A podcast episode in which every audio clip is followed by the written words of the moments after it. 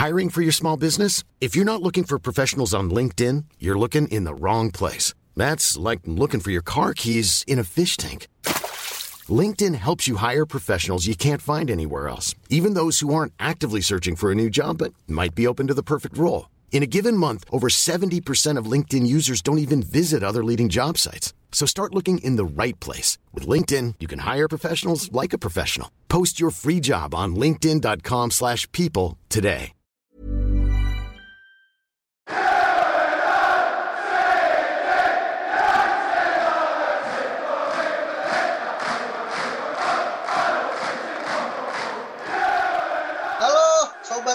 Kardus, para penanggung beban di menit akhir yang dikecewakan oleh uh, tim kesayangan uh, almost is never enough memang bro. Yoi.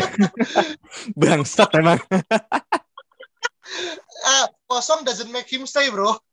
iya sih, tapi aduh gila. Gua gua pas nonton tuh gini. Jadi pas 3-2 itu ada adegan De Gea itu kan eh, mau nendang goal kick ya dari offset atau foul. Itu menit 94. Itu tuh Ya. udah selesai sebenarnya. Ya, Nah, tapi karena ada Hmm. cedera atau apa, gua nggak tahu. Itu diperpanjang mungkin semenit lagi, dibuang. Nah, kesalahan itu sebenarnya pas Wan Bisaka. Gua nggak nyalain Wan Bisaka sih, tapi dia ngoper ke dalam dibanding ngoper keluar ke ujung corner. Yang Cavani itu udah marah di situ kayak, bro gitu, keluar bukan ke dalam. Yang mana itu jadi misplaced passing pada akhirnya. Nah, Hmm. di situlah di intercept sama siapa gua nggak tahu terus dikasih ke Joshua King ke ujung kiri. Iya. Nah, karena Wan Bisaka udah udah udah udah apa eh, out of position, akhirnya Tuan Zebe kan yang cover. Nah, dialah yang akhirnya bikin pelanggaran kayak gitu. Jadi daripada gue menyalahkan kejadian yang De Gea lah atau Luke Shaw atau Maguire, gue menyalahkan di kejadian sebelumnya lagi gitu. Yang mana Oke. harusnya Wan Bisaka tuh bisa eh, dengan apa ya? Mentalnya tuh udah ah ini udah satu menit lagi, udah gue buangnya ke ujung aja gitu daripada ke tengah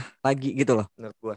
oke, oke. Tapi dengan asumsi ini berarti lu seolah-olah mengabaikan kalau Maguire sebenarnya pun berkesalahan di uh, free kick itu yang dia harusnya membuat perangkap offset tapi dia akhirnya mundur ke belakang. It- jadi gini, yang itu tuh gue nggak bisa banyak komen karena kita nggak bisa lihat bolanya ada di mana gitu loh. Itu jangan, ja gue khawatir tuh ada orang bikin agenda buat against Maguire, pingin biar dia disalahin gitu loh. Makanya bagian bolanya mau ditendang tuh dipotong. Kecuali lu lihat sendiri bolanya ada di mana, itu benar-benar momen sebelum ditendang atau pas bola udah jalan kayak gitu. Kayak gitu sih kalau gue melihatnya. kalau gue pribadi lebih menyalahkan uh, attack-nya juga ya. Maksudnya defense ya attack ke part yang cukup uh, fatal, tapi menurut gue di lini, lini depan pun kemudian menurut gue banyak beberapa chance kemudian kebuang sia-sia gitu. Yang mana Ya. salah satu yang paling uh, cukup ketika Rashford udah berdiri cukup bebas di sisi kanan, tapi tendangan dia cukup melebar dan akhirnya dan dia malah nggak milih ngoper kepada Cavani. Gue nggak masalah dia nggak ngoper ke Cavani ya, cuman Hmm. pengambilan keputusan Rashford yang menurut gue kemarin pun juga terlepas dia ngasih asis yang cukup bagus kemarin menurut gue kita bisa kill the game sih minimal kita bisa menang di 4-3 kemarin kalaupun terjadi gol di akhir gitu sih Vin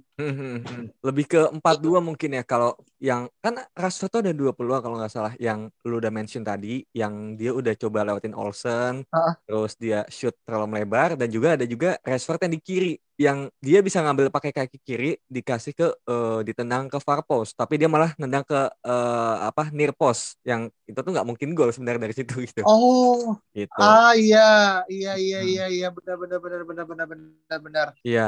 I see. Itu Ya, udah kemarin tuh hmm, kemarin tuh kayak gue ngerasa babak pertama tuh kayak gue sampai Jumawa ya gue mikir ah udahlah matiin aja lah. Kita juga Iya. bakal menang gitu. Eh Iya. ternyata kita dalam waktu dua menit eh berapa? Dua menit atau tiga menit ya akhirnya Iya. kejebolan dua itu kan. Nah gue mau nanya masalah gol pertama nih. Eh, itu pure salah De Gea atau apakah ada Shaw juga yang harusnya kemudian bisa lebih menutup ruang yang terjadi di tengah itu Vin? Hmm, itu menurut gua kayak efek domino sih kayak kesalahan satu berujung ke kesalahan dua tiga empat lima gitu loh. Jadi awal itu memang gini gini kita coba eh, apa throwback ke eh, babak pertama. Kita kan punya grup ya grup internal antara kita eh, gua lu dan juga Saung kalau lu ingat Saung tuh bilang one of the best first half gitu kan. In apa in eh, in entire season atau apa gitu. Di situ gua nggak terlalu setuju. Kenapa? Karena dua kali Dominic Calvert-Lewin tuh bisa eh, apa ngejebol back four-nya MU dan lolos dari garis offside tuh dua kali. Satu Ya. kali, satu kali itu agak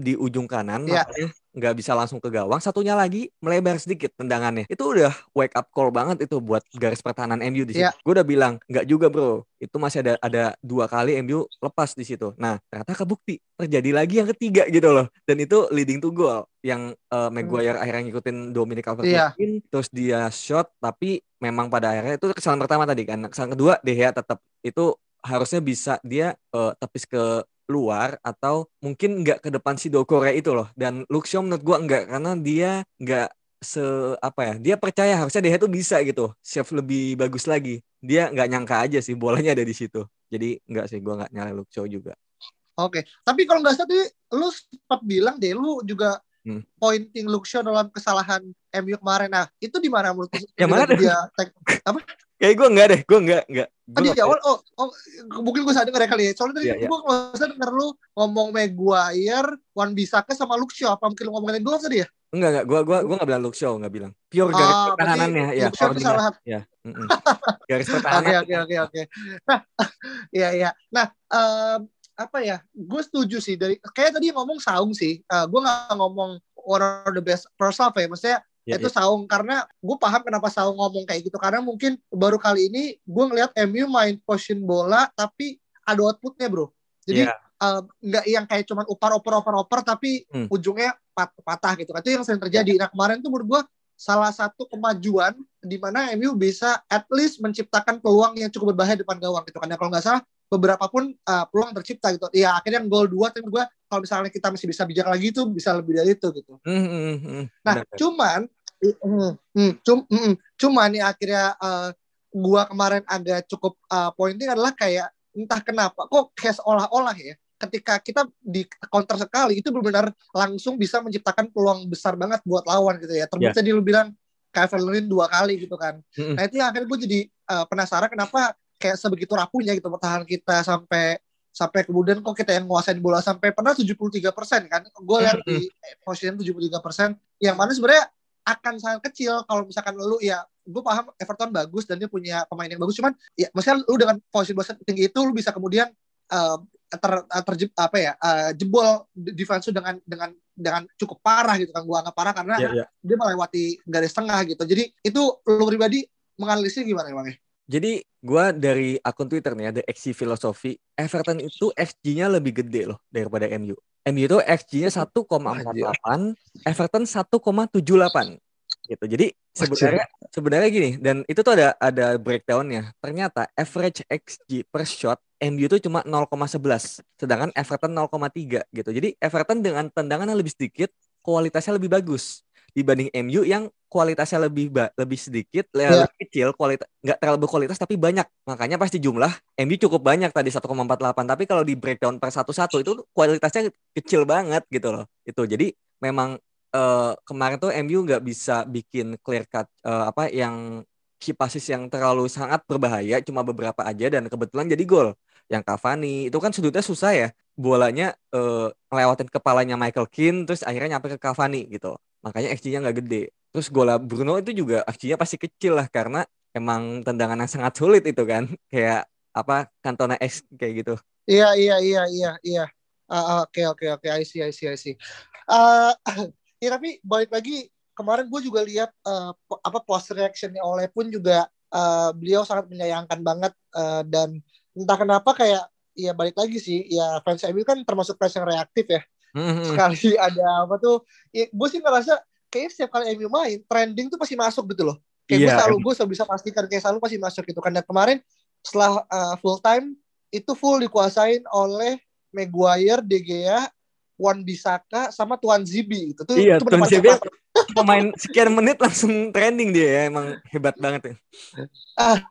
ini ini yang jadi ini umur gue gak tahu ya. Ini gue kalau nggak salah pernah melihat juga kondisi di mana Tuan Zibi masuk apa Bailey masuk Ya. tiba-tiba kejebolan juga gue gue nggak salah lupa deh apa campaign tahun lalu ya apa dua tahun lalu ya tapi Mungkin musim lalu. kayak musim lalu ya kayak gue merasa dejavu aja kemarin Iya, gitu iya. nah menurut lu per pergantian Tuan Zibi akhir uh, menggantikan Tomine ini apakah memang suatu hal yang baik atau sebenarnya nggak perlu karena ujungnya pun akhirnya kita lihat ya itu akhirnya membuahkan MU kejebolan gitu. Lu Iya. pribadi ngelihat itu sebagai uh, substitution yang strategis atau lebih pada untuk mengalur waktu? itu dua dua dua dua itu sih emang emang kita semua udah tahu ketika misalnya semua semua tim sih melakukan itu biasanya mereka bakal menyisakan satu pemain satu pergantian pemain untuk mengulur waktu gitu dan juga untuk eh, darurat eh, substitution gitu kan di menit-menit akhir kalau ada hal-hal yang terjadi dan atau untuk eh, apa namanya masukin back kayak kemarin dan itu sebenarnya udah sering juga dilakukan musim ini. Nah, mungkin gue gue sih nggak menyalahkan menyalahkan MU masukin pemainnya, tapi mungkin pemain yang tepat gitu. Nah, sebenarnya Tuan JB juga nggak salah-salah banget sih. Sedangkan kalau Sawung kemarin menyarankannya kenapa nggak Matic aja gitu. Eh, secara Matic ini lebih kompos dalam memegang bola, lebih tenang dibandingkan pemain lainnya gitu yang mungkin cenderung apa namanya salah ambil keputusan gitu yang harusnya ngoper tapi malah apa gitu kan. Kalau Matic tuh udah selalu pas.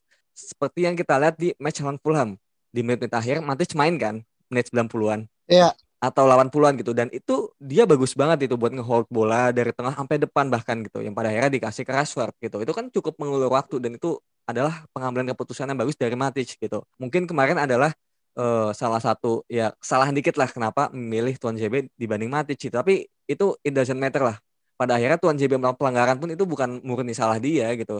Yang mana harusnya pemain MU itu tahu oh ini udah menit akhir gue harus ngapain gitu. Pas dapat bola ya udah nggak usah mau nyerang lagi tapi buat ngulur pertandingan aja.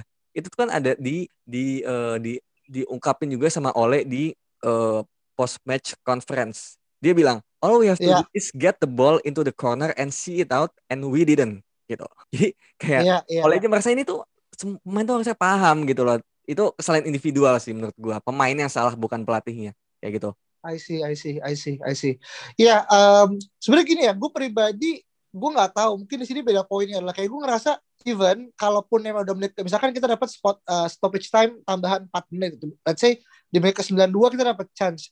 Gue masih, gue tipe orang kemudian masih merasa kalau itu bisa gol, kenapa nggak dibuat gol gitu? Karena gue selalu takut even ketika kita akhirnya main di apa eh, ya sisi lapangan kita yeah. waktu ya what if kalau itu menghasilkan tendangan bebas dan kalau itu masuk ya itu kemudian akan akan sama aja ujungnya kita akan jatuh-jatuh juga gitu. Mhm. Tapi kalau kita golin ya mungkin ada ada tambahan waktu tapi itu chance untuk kejebolannya akan lebih sedikit karena bola mulai tengah lagi gitu loh Vin. Hmm, gue nah gak tahu sih kayak gini mungkin gue beda pendapat Iya, di sini gitu. Nah, ya eh, sebenarnya oh eh, pendapat tuh nggak nggak nggak lagi salah gitu. Tapi buat gue gini, eh, itu banyak terms and condition ya gitu, banyak hal-hal kayak misalnya tergantung lu tuh yang lu bilang tuh di menit berapa dulu gitu. Yang kita yang poin kita ini kan lagi di menit 94 yang itu tuh udah lewat sebenarnya gitu. Buat apa lu Iya. Itu satu. Kedua, Everton tuh lagi nggak all out, all out attack banget gitu. Jadi masih banyak pemain di belakang dan MU tuh di depan cuma ada dua waktu itu. Liat cuma ada Cavani doang sama Wan Bisaka yang mau ngoper. Jadi kayak lu mau mencoba mencetak gol juga udah kalah jumlah sebenarnya. Nah, kecuali kecuali kayak match lawan Everton di FA Cup. Eh bukan, Carabao Cup yang pada akhirnya menit Karena bokap ya. ya kan menit 90-an Everton tuh all out attack terus MU dapat beberapa peluang counter. Nah, kalau itu baru dimaksimalkan karena Everton tinggal dua, MU maju ada tiga gitu. Jadi ya lu coba aja golin buat kill the game. Tapi kemarin tuh enggak, situasi tuh udah kalah jumlah di depan ya udah gitu harusnya ulur waktu aja gitu loh. Kayak gitu mak- maksud gue. Jadi kalau mungkin situasi kayak yang Everton di Iya. Carabao eh, pendapat lu itu menurut gue bisa untuk dilakukan gitu. Tapi kalau yang kemarin tuh totally udah gitu ke ujung aja gitu loh.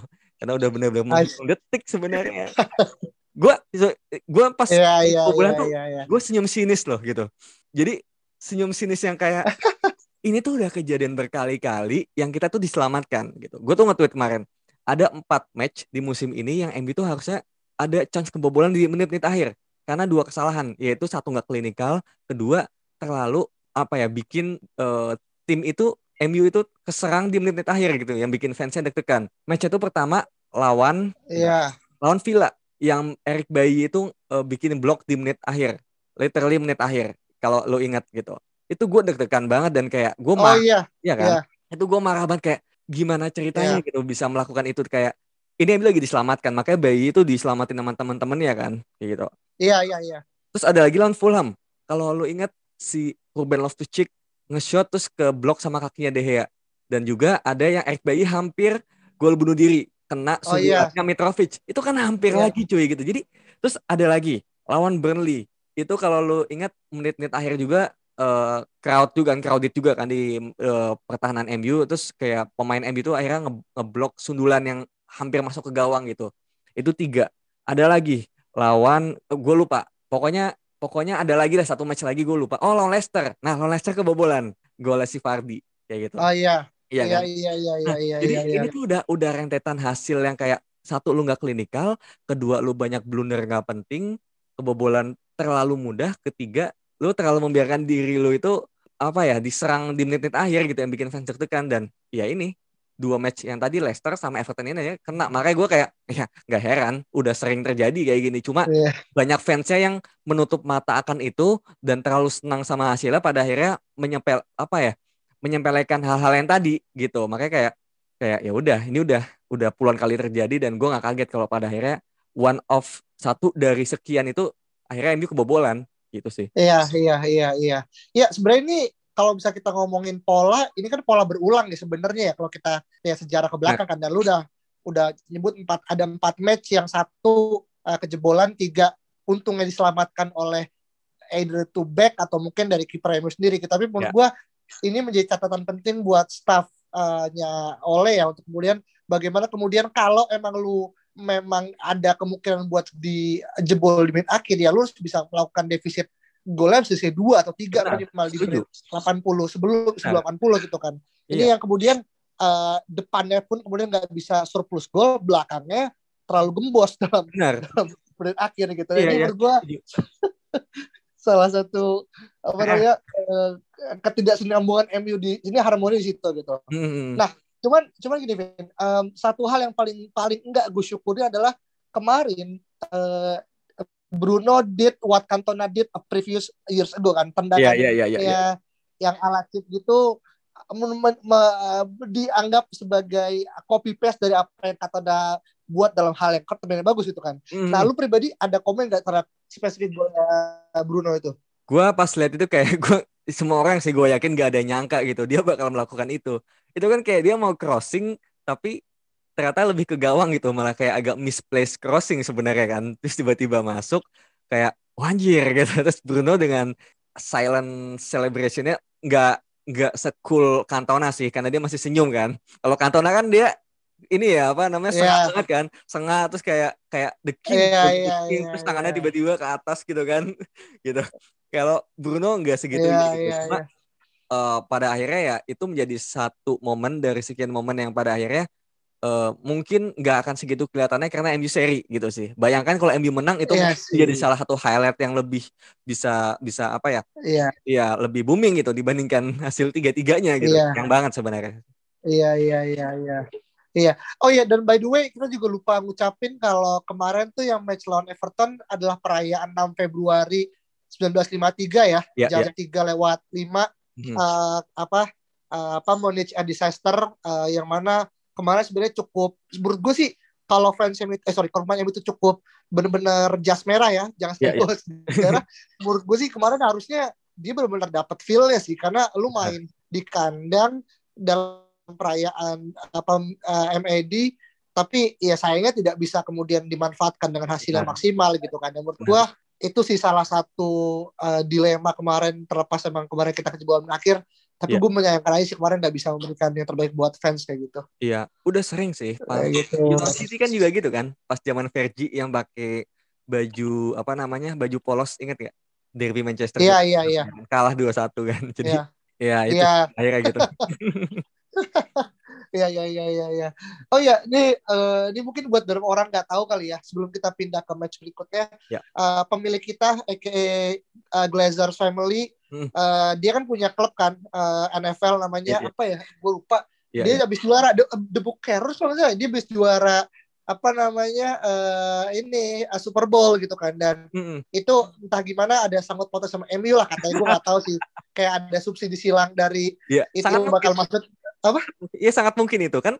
Kalau pemiliknya sama kan ya bisa aja kan dia melakukan itu kan. Iya iya da, da- iya dan tapi yang akhirnya jadi yang jadi rame adalah karena saat itu kayak entah kenapa tuh kayak seolah-olah dari yang gue tangkap dari fans MU adalah Glazer tuh semacam kayak anak tirikan MU gitu. Maksudnya kayak dia lebih memilih untuk fokus ke NFL maksudnya ya. nonton, iya NFL lah nonton ke sana terus juga kayak datang ketika perayaan juara ya segala macem dan kayak lebih investing ke sana sedangkan MU yang yang gue masih melihat salah satu klub olahraga yang reputasinya bisa dikatakan uh, salah satu yang paling sohor kayak seolah-olah tuh diraktirikan itu yang kemudian kayak gue ngerasa yang lebih baik lu jual aja sih. Tapi kan ini ya nggak nggak se nggak semudah itu lu ngomong yeah, yeah, yeah. kayak gitu kan. Ya karena kan bisnis kan ya kita nggak bisa oke okay, itu yeah. ini aja apa intermezzo aja. Nah uh, besok kan dia akan lawan Fulham ya di FA Cup gitu kan. West Ham, uh, yang mana? Iya iya West Ham West Ham iya West Ham benar uh, akan ketemu West Ham di FA Cup gitu nah uh, kedatangan dua tamu istimewa pertama The Gaffer aka Moyes, Moyes. dan juga The, The Lord aka Lingard itu sendiri gitu. Gue gak tahu ya Lingard apakah ada klausul dia nggak boleh main ya, ketika ya, lawan MU atau enggak, tapi uh, anggap aja dia akan main lah gitu. Nah, ya, ya. Uh, gimana lu melihat match lawan West Ham ini berdasarkan dari match kemarin apa yang kemudian bisa diperbaiki dari untuk berikutnya Vin? Hmm. West Ham kan uh, formnya menurut gue lagi cukup oke okay lah ya meskipun kalah dari Liverpool tapi ya it's Liverpool gitu. Dan kemarin meskipun lawan Fulham seri gitu ya gue sih nggak nonton ya tapi kayak uh, based on FPL gitu kan. Ya ini emang emang nggak nggak terlalu make sense gitu. Tapi tapi kayak main-main West Ham tuh lagi banyak yang oke okay gitu. Kayak misalnya si Caswell, Soucek gitu kan. So uh, by the way si Thomas Soucek ini yang kena kartu merah kemarin udah di di apa uh, ya ya overturn gitu si kartu merah jadi dia bisa main pada akhir lawan MU dan itu ini menjadi salah satu handicap buat MU kalau misalnya Maguire CS nggak bisa mengantisipasi umpan silang, crossing, corner kick atau juga free kick dari West Ham gitu yang iya. udah berkali-kali golin lewat sundulan gitu dan Socek golin loh lawan MU kemarin di di mana iya, di London iya. ya. Jadi iya, iya. kayak sangat mungkin itu terjadi lagi dan menurut gua koordinasi pertahanan sih. Kalau kalau penyerangan tuh gue sebenarnya udah udah apa namanya ya harusnya bisa sih dengan kualitas yang ada. Dan juga uh, mungkin bakal ada sedikit rotasi dan gue yakin Bruno tetap bakal main meskipun gue ingin Van de Beek main gitu. Tapi nggak mungkin lah Bruno diturunin di match sepenting ini gitu. Dan pertahanan uh, sih itu harus benar-benar di, di dikuatin sih. Karena ada Antonio ada Soucek dan itu bahaya banget sih. Gue feeling uh, MU bakal kebobolan satu sih at least dari situasi seperti itu ya Iya, iya, iya, iya, iya. Uh, gue gue gue menarik pada konteks tadi lu bilang lu pengen uh, Van main tapi uh, lu melihat kondisi belum memungkinkan gitu kan. Nah, hmm. sebenarnya gue pribadi pun ya bisa dibilang entah kenapa nih feeling feeling fans MU ya maksudnya kayak semua fans MU itu kayak punya feeling gue gak tahu yang lain cuman at yeah, yeah. gue sama lu yang bisa gue validasi adalah kita belum lihat Van Beek tuh akan main waktu dekat as, as in dia tuh bakal main gitu maksudnya gue selalu yakin Van Beek akan main ketika memang match itu entah emang match-match yang sifatnya itu tersier hmm. kayak bisa di cup gitu atau memang kondisi di mana MU itu udah leading as in share points gitu. Yang mana yeah. menurut gue sekarang karena sekarang poin MU kan apa namanya secara kertas beda 8 poin sama City kan. Iya. Yeah. Jadi jadi menurut gue uh, Ferguson eh Ferguson lagi. Siapa si uh, oh yes, oh yes. si Ole pun juga akhirnya ya, si Ole pun juga nggak nggak mau ambil resiko meskipun Benar. kita tahu uh, uh, apa namanya ya gimana akhirnya Van Beek kemudian ingin main tapi gue it's not the time is not there yet sih menurut gue sih dan yeah. itu bisa kita rasakan lah sebagai fans MU dan gue yakin Van de Beek pun bisa merasakan iya apalagi dirinya sendiri gitu kayak ya bener sih lawan kan pas kita udah unggul udah leading 4-0 pada akhirnya dia baru dimainin kan di babak kedua itu gitu iya dan benar benar benar dan seperti benar. analisis kita kemarin kan dia nggak terlalu kelihatan kan gitu maksudnya iya cara apa iya uh, kontribusi dia gitu meskipun udah leading segitu gitu dan iya iya iya dan untuk yeah. An untuk nanti pun gue masih melihat Bruno ini bakal bakal lead the team terutama untuk uh. karena emang satu MU butuh kemenangan untuk mengobati kemarin satu kedua yeah. Bruno juga udah mulai bangkit gitu kan iya yeah, iya dan ketiga benar, benar, benar. ketiga ya MU butuh piala musim ini gitu yeah. dan West Ham ini oh. ya hmm. West Ham ini juga yeah. tim kacangan gitu kan jadi kayak yeah tetap lah gue yakin Bruno yang bakal hmm. main. Iya.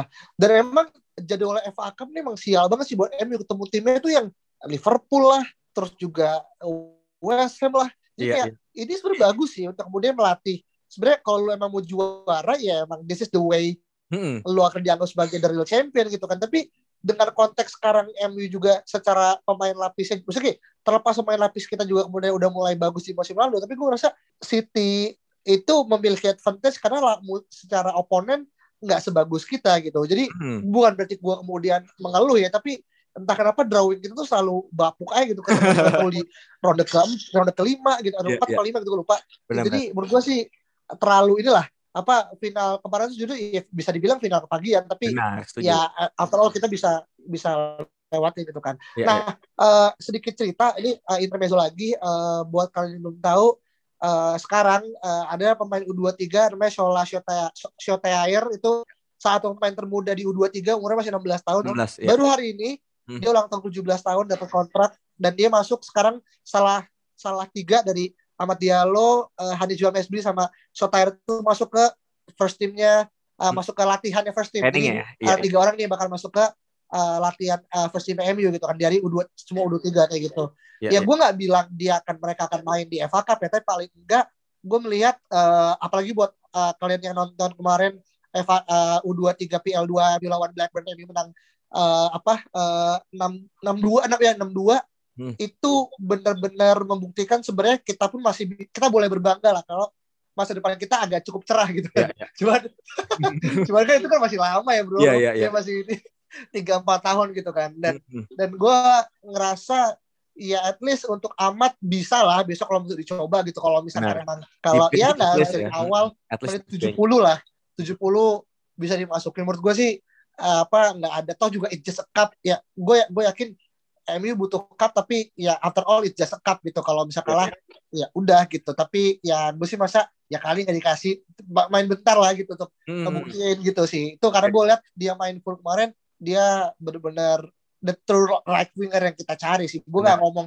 siapa Jadon Sancho enggak tapi dia bisa jadi obat rindu untuk untuk saat ini sih menurut gue kayak gitu. Oke, Eh, lu tadi bilang bahwa Ahmad Diallo ini the real right winger yang kita cari selama ini. Ah. Itu eh, apakah dia ada tipe yang berbeda dengan Mason Greenwood yang dia juga main di kanan cukup bagus selama ini? Hmm. Nah, mungkin kalau gue pribadi ya, se sependek pengetahuan gue bedanya antara Greenwood dan juga Ahmad Diallo adalah menurut gue uh, Greenwood after all gue masih melihat for, uh, dalam 3-5 tahun ke depan ya Greenwood akan jadi CF gitu A- apa despite kemudian dia akan tetap jago di kanan tapi menurut gue uh, tipikal menusuknya Ahmad dan juga Greenwood agak cukup berbeda. Tapi uh, kemarin pas lawan uh, pas lawan Everton gue cukup salut dengan Greenwood yang kemudian melakukan satu dua kali uh, terobosan dan hampir golin. Hanya saja tendangannya kalau lihat di babak pertama melenceng cukup jauh kalau kaki kanan ya kalau lihat Iya, gitu iya, kan. Tapi at least dia memiliki progres sejauh ini ya. Karena dia kan yang dapat kritikan kayak dia gak segala macam. Tapi uh, menurut gue point of view dari lu ngelihat Green dan juga Ahmad Diallo main di kanan itu agak cukup beda karena Ahmad ini bukan seorang striker yang tujuan dia adalah mencetak gol tapi uh, sih uh, cara bermain dia bisa dibilang jauh lebih stylish ketimbang Greenwood yang kemudian menurut gue jauh lebih ortodoks untuk uh, kemudian being a center forward gitu untuk dari sisi kanan tetap kayak gitu. Iya, Jadi iya, iya. uh, menurut gue nggak ada nggak ada alasan oleh nggak akan mainin bareng antara Greenwood dan juga uh, Diallo dalam kurun 3 sampai 4 tahun ke depan. Karena menurut gue ya Diallo bisa jadi seorang right wing dan juga left wing dan juga siapa sih Greenwood bisa jadi seorang left dan juga right. Jadi kalau misalkan kita ngomongin ini ya, masa depan gitu dengan kondisi yang paling bagus ya tinggal mencari suatu satu lagi untuk kemudian melengkapi ya ini ya orang-orang yang umur below tuh dia kan mereka dua 19 tahun kan sekarang Iya, kan tahun iya, ini iya. gitu kan Hmm. jadi sih gue akan bayangkan kalaupun misalkan ini gue menurut gue masa depannya cukup cerah sih paling nggak mereka bisa berdua lah ya amat di kanan tetap di, di tengah kan dia Hmm. menurut gue sih akan tetap jadi apa namanya um, center forward Iya, uh, iya. despite kemudian dia tetap bisa kanan gitu sih bro Hmm, untuk untuk Greenwood sendiri sih memang emang dia masih ya under 20 kan dan gue juga sangat berharap dengan adanya Edinson Cavani di musim ini dan kemungkinan juga musim depan gue Iya. berharap ya dia bisa bisa bisa belajar banyak gitu dari segi positioning dan juga apa how to finish every single little chance yang ada Iya. gitu kayak kayak kayak Cavani gitu yang udah usia 34 tapi kalau kita lihat work rate-nya itu bagus banget gitu kan dia iya kejar ke mana-mana mana gitu. Igalo itu sebenarnya the real number 9 juga, tapi memang iya. work rate-nya nggak segitu dan kualitasnya Iya, iya. juga enggak gitu. Dan pada pada akhirnya gue ketika melihat Martial lagi iya sih Martial memang benar-benar archetype yang berbeda dengan Cavani. Dan Mason Greenwood butuh waktu cukup lama sih menurut gue untuk bisa menjadi the real number 9 makanya iya. makanya mungkin setuju atau enggak gue tetap prefer musim depan Cavani stay tapi MU udah harus ngebidik striker gitu entah itu mungkin Harry Kane yang oke okay, mungkin nggak mungkin gitu tapi uh. mungkin oleh masih incar Erling Haaland untuk Bener. di MU gitu dan yeah. kalau Erling Haaland ada di situ sih menurut gua Mason Greenwood no chance buat di depan sih karena masih ada Martial dan dia menurut gua Greenwood bakal lebih paten di kanan sih bareng Amat Diallo. I see. I see. Nah ini akhirnya jadi seru ya kalau kita ngomong ini kan ibaratnya kalau bahasa politik kan gutak gatik ya. Iya iya. Lu kemudian kayak lu emang paling enak tuh membayangkan kondisi hal yang kemudian ya apa ya berandai-andai lah gitu. Misalnya ah. lu berandai dapat Sancho, hmm. berandai dapat Haaland. But that's fine menurut gua. Yeah, yeah. At least gua masih melihat ini kita belum kita belum kita belum kemudian berbicara pada konteks Hannibal Mabry yang kemudian menurut gua kredit harus menuju ke dia karena menurut gua yeah. Hannibal Mabry salah satu gue bilang kan the most fall person di PL tuh ya dia dia makanya mengingatkan gue pada Grealish di main di FPL dia salah satu pemain yang menurut gue archetype-nya akan menuju ke sana Iya, menurut yeah. gue pribadi gitu. Dia dia bisa main di kanan, dia bisa main di kiri, tengah. Karena gue nonton dua tiga cukup sering dan dia sering taruh di posisi itu dan bahkan taruh di posisi 8 sama 6 pun juga beberapa kali pernah. Tapi emang dia akan lebih lebih disukain di posisi tiga tiga di atas gitu kan. Mm. Jadi menurut gue ini salah satu main yang menurut gue keep uh, apa uh, keep eyes alert buat dia juga karena ya dia salah satu digadang nggak ya menurut gue agak sulit agak ini sih agak terlalu lebay sih kalau digadang-gadang tapi yeah. ya dia menurut gue next season harus di loan atau dia harus masuk dapat chance supaya untuk membuktikan ini tuh gimana hmm. karena spotlight sekarang ya mau nggak mau ya ke dia lo karena dia lo yang ya, benar. cukup ini kan apa uh, apa costing banyak kayak gitu. Iya iya. Uh, uh. Oke, okay, uh, mungkin salah satu dari yang uh, terakhir juga kayak untuk prediksi skor nih uh, ke depannya eh lawan West Ham lah gak usah ke depannya kayak terlalu yeah, yeah. itu, itu lu membayangkan selain kita akan kejebolan satu ya yang udah yeah, pas yeah. yang seolah-olah udah udah jadi takdir takdir apa ya mubram ya yeah. um, lu berapa berapa skornya sebelumnya gue mau coba uh, prediksi uh, line up dulu kali ya oh boleh nah. boleh boleh boleh untuk uh, kiper menurut gue Henderson bakal main gitu. Untuk, yeah. untuk apa ya membangunkan kembali David De Gea gitu. Jadi yeah, yeah, uh, yeah. karena dan selain itu juga ini karena pertandingan cup gitu. Emang jatah uh, jatahnya Henderson kan. Jadi Henderson bakal main Wan Bisaka tetap di kanan Maguire pasti main. Nah pertanyaannya adalah siapa yang bakal bermain alongside Maguire gitu? Kan ada Tuan ZB Bayi atau juga Lindelof. Gue berharap sih Bayi sih. Tapi gue nggak tahu dia cukup fit atau enggak dan kalaupun enggak gue masih yakin Lindelof yang bakal main. Iya. Dengan kondisi psikis Tuan JB yang lagi uh, terombang-ambing kayaknya nggak akan dikasih untuk melawan yang tim kayak West Ham gini sih. Iya. Oh apa duel udaranya bagus jadi kemungkinan Lindelof atau kalau bayi uh, sembuh ya bayi bakal main gitu. Untuk kiri gue harap Teles sih dapat kesempatan karena Luxo butuh istirahat juga tapi nggak menutup kemungkinan show juga bakal tetap main gitu. Secara nah, itu on, dia nih. ya secara on Soton dia juga cuma main 45 menit kan gitu. Iya. Nah untuk tengah karena Pogba cedera ah sayang banget ya Pogba ini malah di saat kayak gini cedera kita harap dia nggak parah ya cederanya. Jadi ah. kan Matic bakal main. Nah temannya gue yakin Fred sih gitu. Karena McTominay udah main uh, beberapa match sebelumnya gitu full match dan dia bakal disiapin juga untuk match match, match lainnya. Jadi Matic dengan Fred terus nah Cavani bakal istirahat menurut gua. Jadi yeah. depannya bakal jadi Martial. Nah gua nggak tahu nih untuk sayapnya entah ada Rashford, Greenwood atau Dan James gitu. Dan AM udah pasti milik Bruno meskipun balik lagi mungkin kita menginginkan Van de Beek yang main gitu. Dan mungkin juga Van de Beek bakal main di sayap gitu, kiri ataupun kanan gitu kalau Oleh mau mencoba uh, bereksperimen. Tapi gue nggak yakin sih untuk lawan West Ham kayak gini. Gitu ya, sih. Iya, iya, iya, iya. Dan ya. kalau merujuk ke skor, gue masih pede. MU harusnya bisa menang, harusnya ya bisa menang dengan kualitas yang ada. Mungkin Cavani bakal main babak kedua dan tapi bakal MU is being MU bakal menang tipis dan bikin fansnya deg-degan MU menang 2-1 lah. I see, I see, I see. Iya, iya, iya, iya. Gue pun pribadi uh, jujur nggak terlalu jauh beda ya. Maksudnya yeah. uh, yang akhirnya jadi poin utama sih mungkin lebih kepada di back kiri sama di AM ya mungkin akhirnya itu kan yang akhirnya jadi kayak dua posisi hot seat selain kiper ya. Kalau kiper kan seolah-olah kan ada jelas oh ya Henderson main ketika emang di posisi-posisi cup gitu kan. Yeah. Tapi kan kalau untuk perdebatan Teles, Shaw dan juga apa namanya kayak Bruno juga um, apa sih uh, Bruno juga Van de Beek kan ini kan yang belum clear kan saat ini kan kayak dia tuh mainnya gimana sih kayak apakah ada rotasi one apa one week one week atau segala macam Hmm. tapi tapi gue ngerasa besok sih terlepas saya akan main gue tetap gue masih merasa favoritnya oleh tetap balik ke Luke Shaw, Luke Shaw sih gue gak tau kenapa ya kayak Iya. benar-benar kayak dia udah benar-benar kayak seolah tuh jadi kayak siapa kayak jadi kayak jadi Mason Mount-nya Hmm. Lampard. Di Chelsea Iya, gue gak tau kenapa sekarang terlepas mainnya bagus ya gue gue gak ke situ gitu. Tapi uh, apa di sana sih gitu. Dan untuk Iya. skor sendiri um, ya gue masih percaya MU kan kejebolan uh, after all gitu. Tapi untuk skor uh, kalau memang kita bisa menyelesaikan peluang jauh lebih baik jauh lebih tenang terutama buat Rashford dan juga uh, apa ya siapa pun lah di depan itu Iya. Menurut gue gue masih gue masih pengen aja MU mulai konsisten membedakan jarak tuh dua gol minimal sih Oke. gue gak perlu yang tiga tapi dua tuh udah konsisten dua dua dua dua gitu ntar nerang tagihan gue gue kan bilang kayak udah bisa dua tuh lu gak akan kalau satu gak akan cukup gitu Iya. karena benar. satu pertama sangat sangat ini banget sangat sangat um, riskan lah untuk kemudian Iya, dibandingkan keadaan gitu. Benar, setuju. kayak gitu sama berharap ya ya kalau bisa ya apa oleh amat dikasih lah main lah gitu kan Nah. preman buat dia gitu Iya. Ya lima Kali menit, lima menit juga kemarin nggak apa-apa lah ya. Kalau Ya, misalnya gak apa-apa lah yang Iya. penting yang penting lihat dia Hmm. apa dribble dribble di kanan Yoi. masuk syukur-syukur ngasih asis gitu.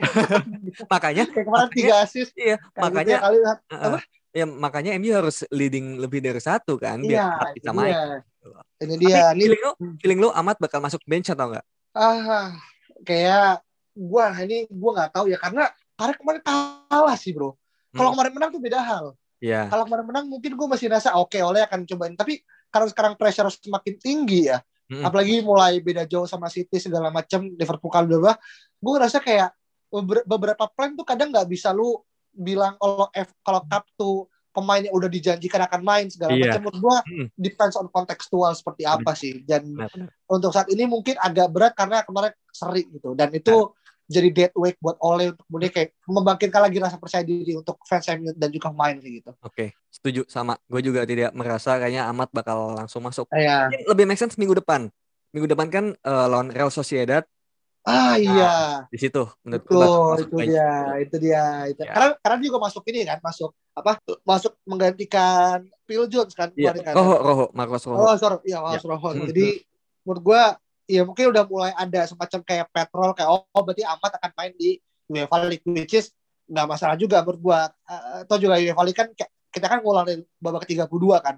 It Iya, means pertandingannya jauh lebih banyak dibandingkan kita masuk ke misalkan let's say ke 16 besar gitu di Liga Champions. iya, Jadi ya it's good for Amat untuk kemudian kayak starting to apa namanya settling down his position.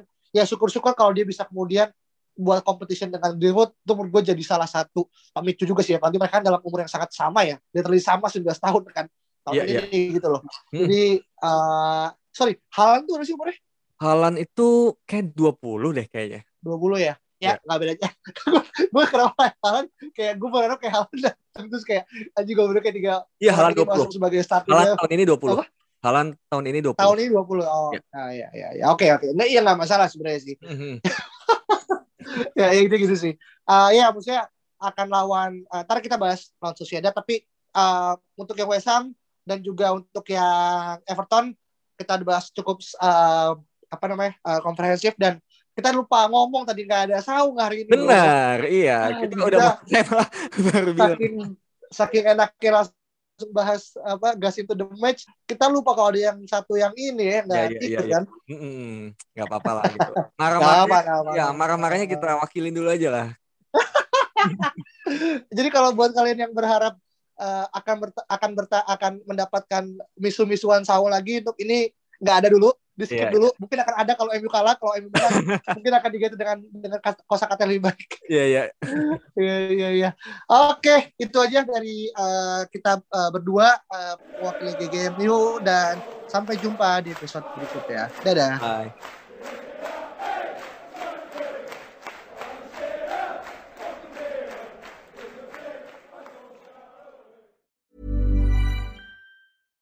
Hi, I'm Daniel, founder of Pretty Litter. Cats and cat owners deserve better than any old fashioned litter. That's why I teamed up with scientists and veterinarians to create Pretty Litter. Its innovative crystal formula has superior odor control and weighs up to 80% less than clay litter. Pretty Litter even monitors health by changing colors to help detect early signs of potential illness. It's the world's smartest kitty litter. Go to prettylitter.com and use code ACAST for 20% off your first order and a free cat toy. Terms and conditions apply. See site for details.